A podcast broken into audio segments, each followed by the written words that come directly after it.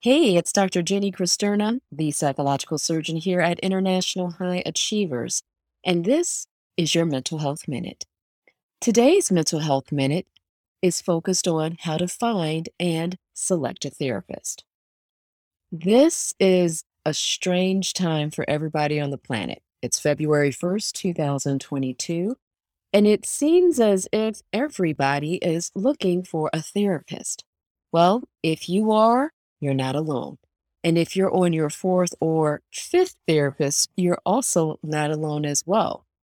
So I've identified five things that you can do to really enhance your ability to find and select a therapist to work with.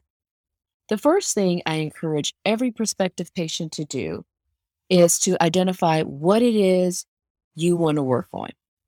And that basically means being clear and specific and honest about the reason you're calling and what you would like to focus on in your work. Now, you don't have to be specific about what you're wanting to work on, especially if you don't know. For example, if you know you're dealing with the loss of a loved one, you're probably going to call the therapist and say, Hey, someone very close to me has transitioned and I'm grieving and I'm struggling with that. However, sometimes what we're wanting to work on is less clear. So we might say something to the effect of, I'm not sure what's happening with me, but I'm not feeling like myself. I'm pretty withdrawn. I'm sad. I just don't have the kind of energy that I used to have. And I'd like to explore why that might be. Okay. So, in doing that, that helps the therapist determine if they can be helpful.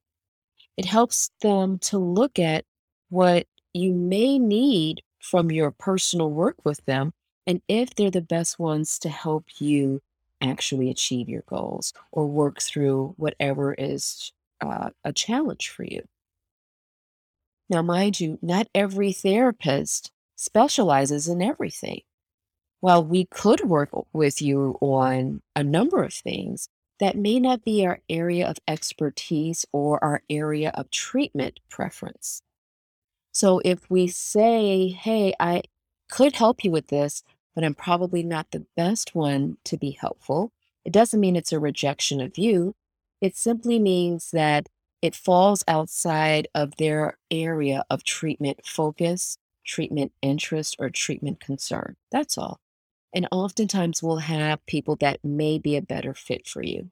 And if we don't know of anyone, we may refer you back to your insurance company or to places like Google or Psychology Today, where you can enter specific types of qualities or issues that you want to work through as you search for a therapist in your area. Number two, as you're starting to look for a therapist, once you know what you want to work on, you want to learn about the therapist before you reach out to them.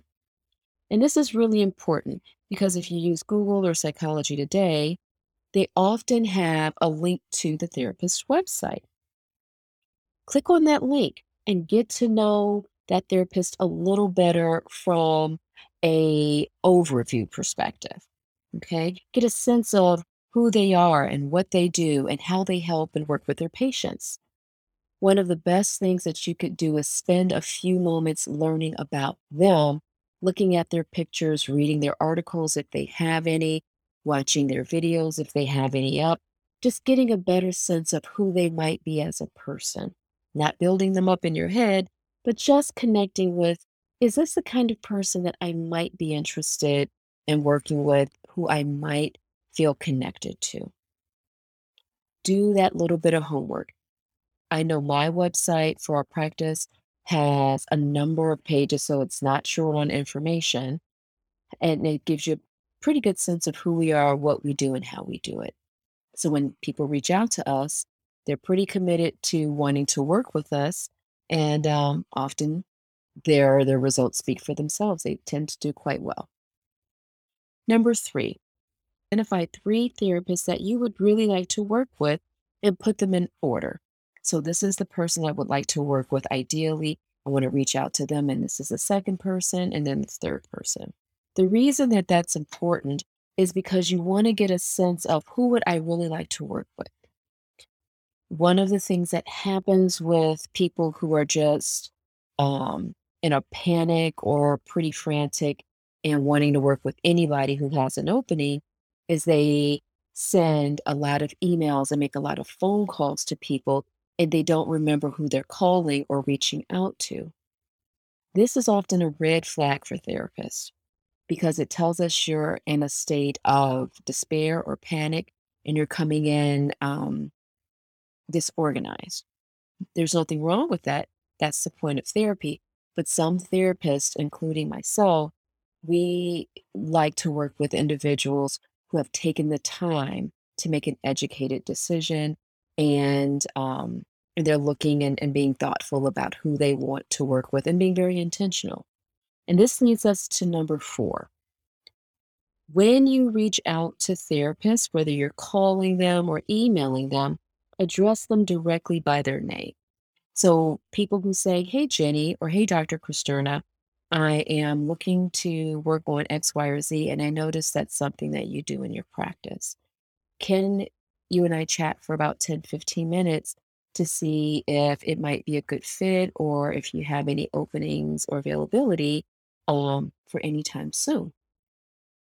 When you do that, you allow yourself to be open to the therapist who is human and they go, oh, they really are looking to work with me. They've done some research, they are connecting with me, and it tells us that you're committed, that you're serious, you're not just shopping around. So, in the era of COVID, we have tons of people reaching out to us all the time. And I don't just mean my practice, I mean a lot of seasoned therapists have people who want to work with them.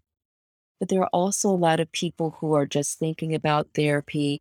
Um, they're not sure. And so, oftentimes, if you send a generic email, we can tell if you've copied and pasted the same thing.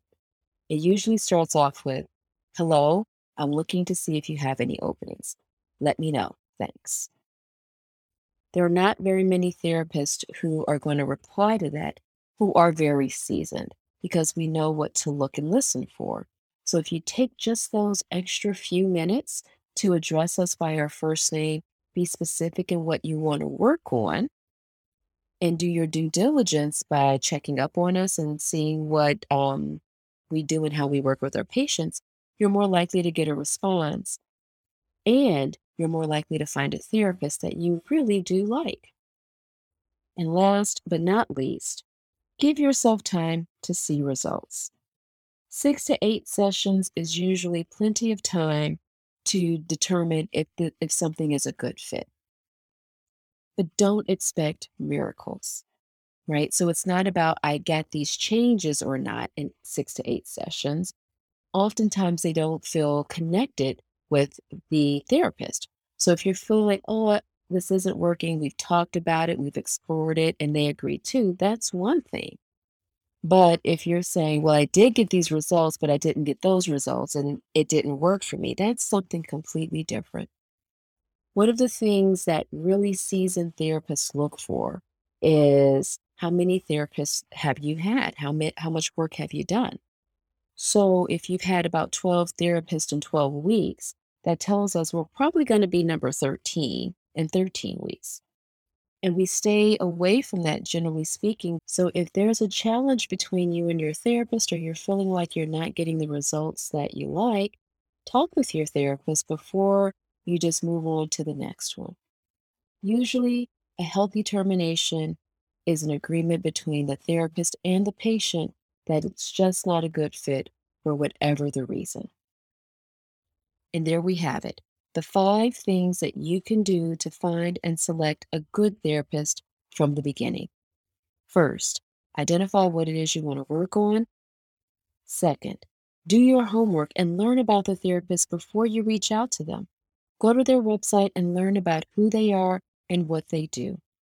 This can give you a lot of insight into the way that they do their work and their treatment with their patients, and if it's something that you might be interested in.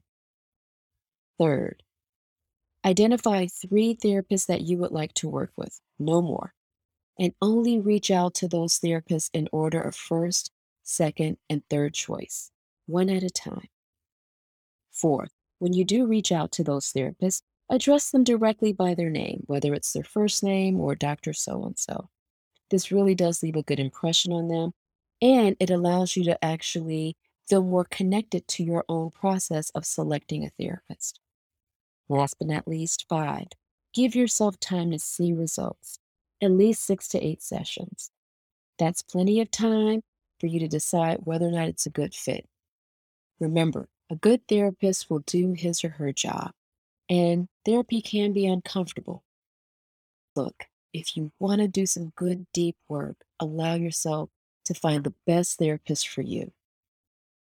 This was your Mental Health Minute. And again, I'm Dr. Jenny Cristerna, the psychological surgeon here at International High Achievers.